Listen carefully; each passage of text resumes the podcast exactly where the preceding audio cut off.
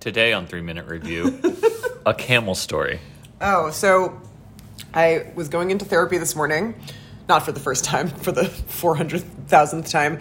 And uh, I went to go to coffee at Lassen's because that's close to my therapist's office. And the two cashiers were laughing together.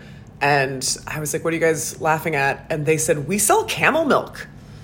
I was like, camel milk? And they were like, yeah, you know, how goats, like goats, you know, goat milk. And I was like, yeah, yeah, I know goat milk, but like I see goats around.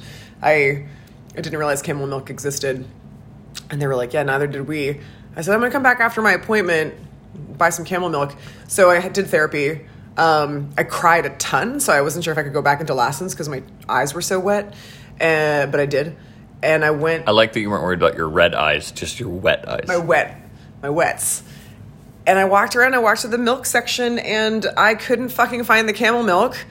So instead, I picked up a, a can of uh, sweetened whipped light cream, put it in the coffee holder on the way home, and just shot shot cream loads into my mouth on the drive home. But when I went with myself, I bought us a burrito to split because uh, that's what I do as a treat after therapy for us and the can of cream and I bought a sushi tray and when I went to the cashier she was like where's your camel milk I said I couldn't find it, and uh, and then I and then I said, "Have you been lying to me?" And we had a little laugh, and then I and then I left. Anyway, there's but they didn't help you find it. Well, they were there were just two two people. That, you know, they weren't they couldn't leave their posts to help me with the camel milk. There's only like a I couldn't find a roving employee uh, camel Sherpa at the store. But someone should have helped you. How did they know they sold it if it wasn't they in the have been pranking me. That would be amazing. That would that would be a high level prank. And well, and to maintain it through this sense of like bonding, and that then maybe they were like, oh, now we're friends. We don't want. We can't admit it. I'm friends with the lie. two cashiers. They're gonna come home with me tomorrow. I'm gonna go pick yeah. them up tomorrow. We're gonna live with them. And they're in order to like not get caught in the lie, they're gonna have to start a commercial camel milk. They're gonna have to buy a camel yeah. today and start selling it.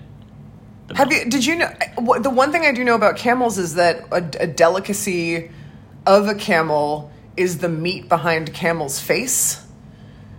I know that. I wouldn't eat camel. Why? Well, how's it different from a cow? They seem smarter. Pigs are brilliant. I don't like to eat bacon. I mean, I do because you, you ate bacon this morning. I do. I'm saying I do eat it, but I don't like to. Sheila's theory is that meat tastes good because of souls. But what about oysters? Do you don't think oysters have souls? You don't think no. bivalves have souls? No, definitely not. What what determines a soul? A central nervous system? Wait, does the bivalve have a central nervous system? No. That's the thing. It has no feelings. It likes to. It doesn't. Does a flower know. have a feeling? No. Flowers don't have souls.